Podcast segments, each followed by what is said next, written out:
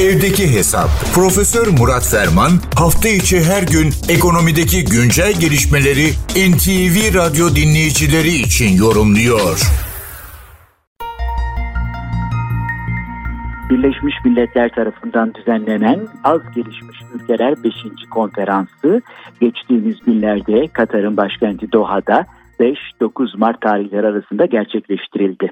Evet bu söz konusu konferanslar dizisinin beşincisi. Daha evvel 1981'de Paris'te ilk konferans düzenlenmiş ve özellikle 2030 yılı itibariyle elde edilmesi, ulaşılması öngörülen Birleşmiş Milletler Birleşmiş Milletler süreklilikle ilgili 17 temel prensip çerçevesinde bir formülasyona, bir aksiyon listesinin oluşturulması yoluna gidilmişti. Daha doğrusu o yol açılmıştı. Bu zincirde Türkiye'de rol oynadı. 9-13 Mayıs 2011 tarihlerinde İstanbul'da LDC olarak adlandırılan Less Developed Countries, az gelişmiş ülkeler konferansına ev sahipliği yapıldı. Onun için bu sene dün itibariyle tamamlanan Doha Konferansı sonuç bildirisinde İstanbul inisiyatifine de ataf yapılıyor. Evet, e, LDC olarak adlandırılan Less Developed Country yani az gelişmiş ülke klasifikasyonu çerçevesinde an itibariyle 46 ülke bulunuyor. Tabii Birleşmiş Milletler üyesi olan tüm ülkeleri farklı şekillerde bir klasmana tabi tutuyor. Burada da Human Development Index dediğimiz HDE baş harfleriyle adlandırılan insani gelişme endeksi kriteri rol oynuyor.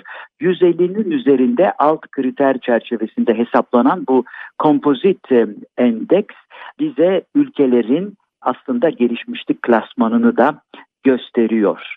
Bu açıdan baktığımızda 0 ila 0.55 arasında insani gelişme endeksi HDE endeksine sahip ülkeler az gelişmiş ülkeler olarak adlandırılıyor ki sözünü ettiğimiz konferans an itibariyle bu 46 ülke kapsamında değerlendiriliyor. 0.55 ile 0.70 arasında orta gelişmişlik düzeyi, 0.70 ile 0.80 arasında yüksek gelişmişlik düzeyi, 0.80 ile 1 arasında da çok yüksek gelişmişlik düzeyi veya ileri ülke kavramı karşımıza çıkıyor. İsterseniz ilk önce klasmanın üst sırasına bir göz atarak başlayalım. İsviçre, Norveç ve İzlanda ilk 3 e, klasmanda ilk 3 sırayı alırken an itibariyle maalesef Nijer, 0.354'lük bir HDE indeksiyle listenin en alt sırasında yer alıyor. Bu az gelişmiş ülkeler dünya nüfusunun %14'ünü teşkil ediyor ama küresel gelirden aldıkları pay sadece %1.3. Gene bütün dünyada bu ülkelere yönelen veya giden doğrudan yabancı yatırım oranı da sadece %1.4. Dolayısıyla bu ülkelerin özellikle kısa bir süre içerisinde içinde bulundukları insani sefaletten kurtulmaları ve 2030 yılındaki sürdürülebilirlik esaslarına hep birlikte ulaşma amacı daha da ön plana çıkıyor, önem kazanıyor. Evet, 46 ülke an itibariyle bu çerçevede değerlendiriliyor. Bu ülkelerin tabii çektikleri dram veya katlandıkları acılar hepimizin ortak acısı.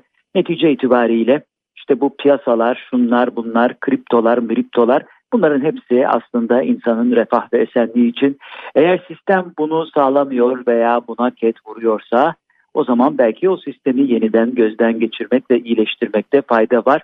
İşte Birleşmiş Milletler'de bir parça bunu gerçekleştirmeye çalışıyor. Son bir not Birleşmiş Milletleri biliyorsunuz dünyada mukim ülkelerden Sadece üç tanesi katılamıyor. Onların haricinde Birleşmiş Milletler herkesi kapsıyor. Bunlar Tayvan, Kosova ve Vatikan. Bunlar dışında tüm ülkeler Birleşmiş Milletler'in biliyorsunuz üyesi olarak hayatlarına devam ediyorlar.